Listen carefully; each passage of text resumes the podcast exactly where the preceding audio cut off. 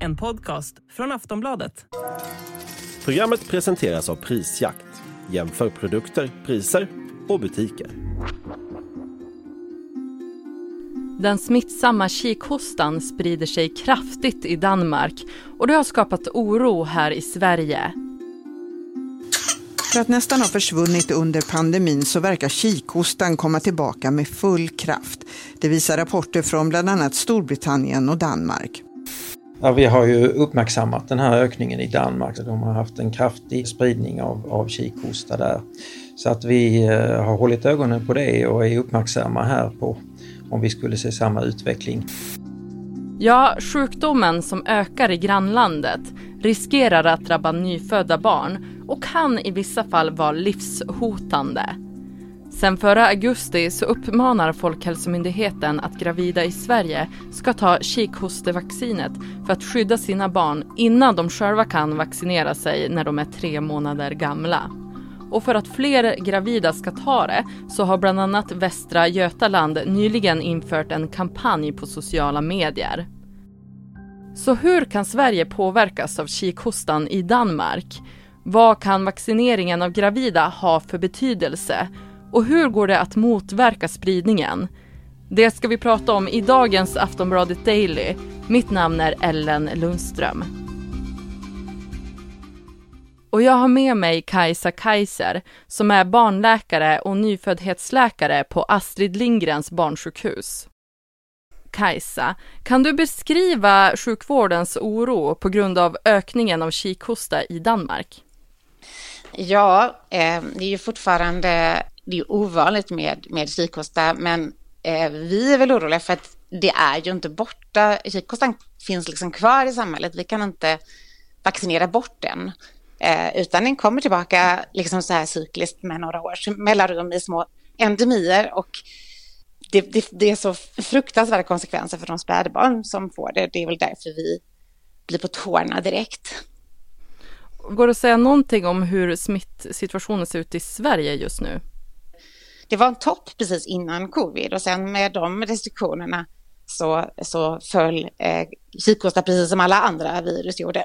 Eh, och just nu så tror jag inte att vi har sett någon ökning än. Eh, men statistiken uppdateras inte så eh, ofta som, som till exempel vi gör för RS under vintern. Eh, men det är klart att oavsett om vi är från Danmark eller inte så kommer det ju komma en topp hos oss också förr eller senare eftersom det har här cykliska återkommande topparna. Och skulle du kunna beskriva vilka symptomen är just för kikhosta? Ja, alla kan få kikhosta eh, när som helst i livet. Eh, men det som vi är oroliga för är ju när riktigt små barn, alltså nyfödda eller under framförallt första månaden i livet när man får det då. Eh, det som är speciellt med kikhosta är att man får, det börjar som en förkylning, eh, egentligen som en vanlig förkylning och sen så kommer hostan. Men sen kommer hostan i de här speciella hostattackerna som liksom inte liknar några andra hostattacker man har sett. Eh, alltså man inte sett kikhosta så har man liksom inte sett kikhosta för det är något alldeles speciellt. Det är tydligt att märka av vad som är vanlig hosta och kikhosta. Ja, på ett litet barn som är riktigt sjukt är det. På en vuxen behöver det inte alls vara det. Då kan man, därför går nog många vuxna med liksom oupptäckt eller liksom att det är odiagnostiserat såsom kikhosta för att de har bara så här en förkylning med en väldigt envis hosta. Men, eh, och då tänker man kanske inte på att de kan få kikhosta för att eh, Eh, även om man har följt vaccinationsprogrammet så, så har man bara immunitet av sin vaccination i cirka sådär fem år. Och i svenska vaccinationsprogrammet så får man sin, sina vacciner när man är tre månader, fem månader, tolv månader och sen fem år. Och sen, sen 2002 även vid, i tonåren då vid 14-16 års ålder. Men det betyder att det är ju bara ungdomar som är skyddade. Eh, har man sen fått frikost så har man 15 års skydd ungefär. Men det betyder att de flesta vuxna är ju inte skyddade. Men behöver för den sakens skull inte få så allvarlig infektion. Men däremot det som är speciellt när man bebisarna får det, det är att de, eh, de hostar, ehm, hostar, hostar och hostar och får inte luft och sen så när de försöker dra luft så låter det som ett jättekonstigt in, eh, ett ett, ett inandning som liksom låter som det här kiknandet där. Så. Och, eh, men problemet är att de kan nästan inte sluta hosta så att det vanliga är att de hostar tills de eh, blir, dels hostar de tills de kräks men sen så hostar de eh, tills de eh, blir så illa, så lite syresatta så de blir liksom blå och till slut kroppen liksom inte kan åstadkomma fler hostningar för att man inte är syresatt ordentligt. Så det är liksom en fruktansvärd, det är en fruktansvärd sak att se ett barn som hostar sig liksom förbi eh, ja, tills den blir helt blå och slapp och då slutar den för att kroppen bara inte kan hosta mer för det finns ingen syresättning i, i hostmuskulaturen liksom heller och sen, sen hämtar de sig och så börjar det där om. Så det är ett sånt enormt lidande. Eh, men det är också så att de är eh, skörare och att det är alltid så med späda barn att de kan ha symptom som inte vi, som är lite atypiska eller som inte vi kopplar riktigt. Så att det kan faktiskt börja med att de har ett andningsuppehåll, att vi aldrig förstod att vi hann inte se den här typiska attacken förrän barnet bara slutade andas. Eh, så att det, det är lurigt och det är ju där, liksom, det är ju bland de minsta barnen som, som vi är oroliga för allvarlig sjukdom och dödlighet. Ja, för det var ju ungefär ett år sedan som Folkhälsomyndigheten gick in med en uppmaning om att gravida ska eh, vaccinera sig mot kikhosta. Du har ju varit inne på det, men kan du beskriva varför det är så viktigt? Jo, dels är det, det är några faktorer. Dels är det då det att liksom vissa sjukdomar vi vaccinerar mot kan vi ge nästan, om inte livslångt skydd, men liksom skydd för så stor del av livet att man kanske kan upprepa det någon gång, så räcker det. Eller att man i alla fall har ett visst skydd. Liksom. Kikhosta är ett väldigt kort skydd efter vaccinationen för alla. Det gör att det aldrig försvinner ur samhället. Men problemet är ju då att de här eh, nyfödda som är, där det är det absolut farligaste, det är de nyfödda som blir allvarligt sjuka och, och som har en dödlighet och som kan få skador av det. Och de är ju helt oskyddade från egen vaccination fram till att de är ett halvår. Och det är, så under den tiden när vi är rädda för farlig sjukdom, liksom allvarlig sjukdom, när det är farligt med kikhosta, då är man helt oskyddad. Eh, och då kommer man fram till att däremot är det så här att, att eh, barnen har med sig antikroppar från mamman mot alla möjliga saker som hon har antikroppar mot, som räcker under de första månaderna i livet, eh, som bara är överförda liksom under graviditeten. Så att i många sjukdomar funkar det så att barnet rider liksom vidare på mammans antikroppar och mammans immunförsvar i några månader medan dens egen kropp börjar sakta liksom komma ikapp och bilda antikroppar mot olika saker och också blir lite större och starkare. Men med kikhosta är problemet att en mamma i 30-årsåldern själv inte är skyddad mot kikhosta längre. För att hennes eget skydd som hon fick när hon vaccinerades, liksom i, innan 2002 så var, hade hon ju fått sin sista vaccination när hon var liksom fem år. Så att då har ju inte hon eh, alltså tillstymmelsen till skydd själv heller. Eh, och nu får man det då i tonåren, man är fortfarande inte skydd när man är 30 i princip, eller mycket lite. Så hon har inte några antikroppar att bjuda bebisen på. Och då är det ett finurligt sätt att ge mamman en vaccination så kommer hon överföra de antikropparna till barnet så att den är skyddad fram till att dens egna vaccinationer liksom kickar in. Och på det sättet blir ju barnet helt skyddat. Snart ska vi prata mer om vad man kan göra för att motverka spridningen av kikhosta Aftonbladet Daily är strax tillbaka. Kikhosta är ju väldigt smittsamt, men hur sprids det vidare, Kajsa? Ja, kikhosta är faktiskt en av de eh, mest eh, smittsamma sjukdomarna. Och eh, man brukar tänka att i, i, en, liksom, i en familj runt någon som har kikhosta kommer ungefär 90 procent av alla de som är mottagliga att få det. Eh, och det smittar ju som egentligen som en, en förkylning gör, så framförallt smittar det ju när, eh, med sån droppsmitta när man hostar. Eh, men det är så supersmittsamt så det, och det överlever också några timmar på, alltså utanför kroppen. Så att man tror liksom att även om det liksom vanligast kanske ändå är att man liksom får någons hosta på sig eller får lite saliv om man har nära kontakt, så tror vi liksom att, eh, att, det, att ibland vet man inte var det kommer ifrån. Att eh, man säger att i tre fjärdedelar av fallen så kan man liksom hitta källan, men i, ibland så har, har, det nog räckt att man har befunnit sig liksom lite halvnära någon sjuk ute i samhället. Liksom. Så men det, så, det sprids som en förkylning helt enkelt.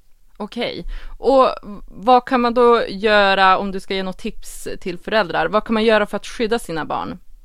Det är väldigt svårt, det, det, vad man gör, men det är inte, man får vara på för när man har kikhosta eh, om man är pigg nog så att säga.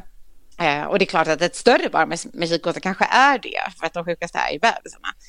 Men däremot så ska man eh, informera om det därför att, så att de som har barn där som har nyfödda syskon ska kunna liksom akta sig. Men, men det är ju svårt, det, det, är, det är svårt med så smittsamma luftvägsvirus för att man har ingen aning. Liksom. Vi, vi ger ju liksom de råden vi ger föräldrar med nyfödda barn under infektionssäsongen. Det är väl de man får följa och det handlar ju om att liksom eh, inte låta eh, liksom hur många människor som helst hålla i spädbarn första tiden, att inte eh, absolut inte liksom människor som verkar förkylda, att alla måste ha god handhygien eh, och kanske undvika alldeles för så här täta platser eller lekland och sådär. Men, men vi, vi uppmanar ju ingen liksom, att hålla sig liksom, eh, bara hemma eller liksom undvika eh, samhällets miljöer eller så med ett spädbarn. Det gör vi inte, inte ens liksom. Vi tycker man ska vara noggrannare under säsongen, men det är ju en, det är ju ett ännu vanligare virus. Man kan inte säga nu, även om det skulle bli eh, fall i Sverige, att man ska göra så himla mer speciellt än annars. Men man ska vara försiktig om man har ett spädbarn som föds under vinterhalvåret eller infektionssäsongen, då, då, då ska man ju tänka på det. Jag tycker liksom att eh, man ska vara lite sträng mot folk runt en. De ska tvätta händerna när de kommer hem till en. Alla behöver inte hålla i bebis. Och... Men jag tycker inte att råden är annorlunda eh, liksom för att det finns psykos. utan det som är med psykos är att man måste vaccinera mamman och sen måste man vaccinera barnen.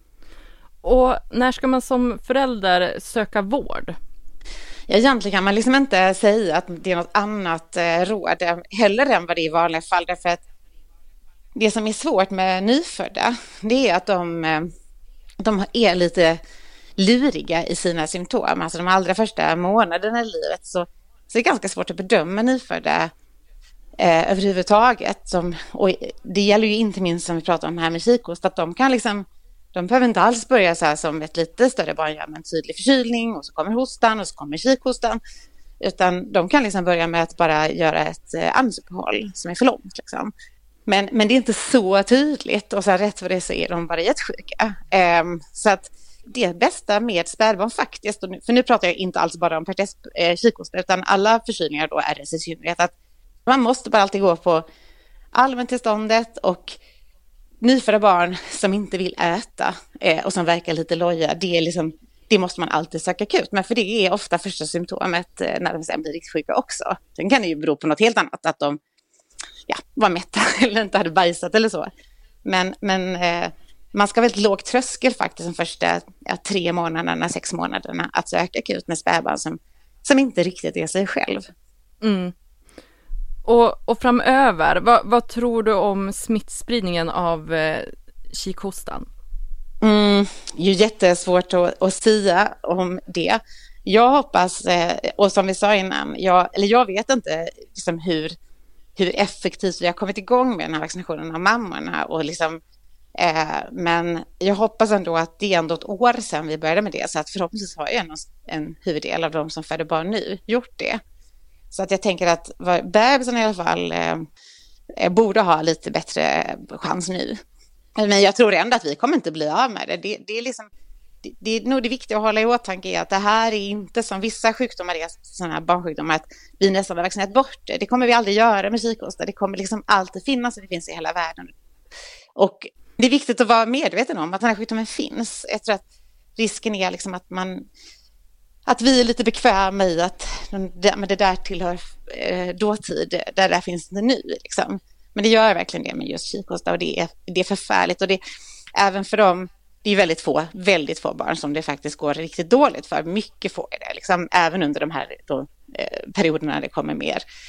Men det man också ska tänka på är att då när de drabbas, om inte mamman är vaccinerad, de får den första halvåret, så är det ju en tid av Alltså första levnadsåret, med synnerhet första halvåret, är ju den tiden då hjärnan liksom växer som snabbast och, och det sker som mest intensiv utveckling eh, hos barnet. Och, men den utvecklingen kräver ju, och den tillväxten kräver ju faktiskt att barnet mår bra. Både liksom bra så att hjärnan växer, men, men även bara bra så att den orkar, alltså all utveckling för ett spädbarn sker ändå i, i eh, inom en relation eller liksom med social kontakt eller man, man pratar och man leker och man gör saker, de tränar sig på olika sätt. Men ett sjukt barn som bara hela tiden ligger och hostar, kräks upp all mat, inte kan hålla vikten eh, och bara är trött jämt kommer ju inte orka göra den utvecklingen. Och, och det tycker jag är en allvarlig aspekt, liksom, att även inte de absolut sjukaste barnen förlorar så mycket av eh, liksom, den nästan viktigaste utvecklingstiden i livet. Det säger Kajsa Kaiser, barnläkare och nyföddhetsläkare på Astrid Lindgrens barnsjukhus. Du har lyssnat på Aftonbladet Daily med mig, Ellen Lundström. Vi hörs snart igen. Du har lyssnat på en podcast från Aftonbladet. Ansvarig utgivare är Lena K Samuelsson.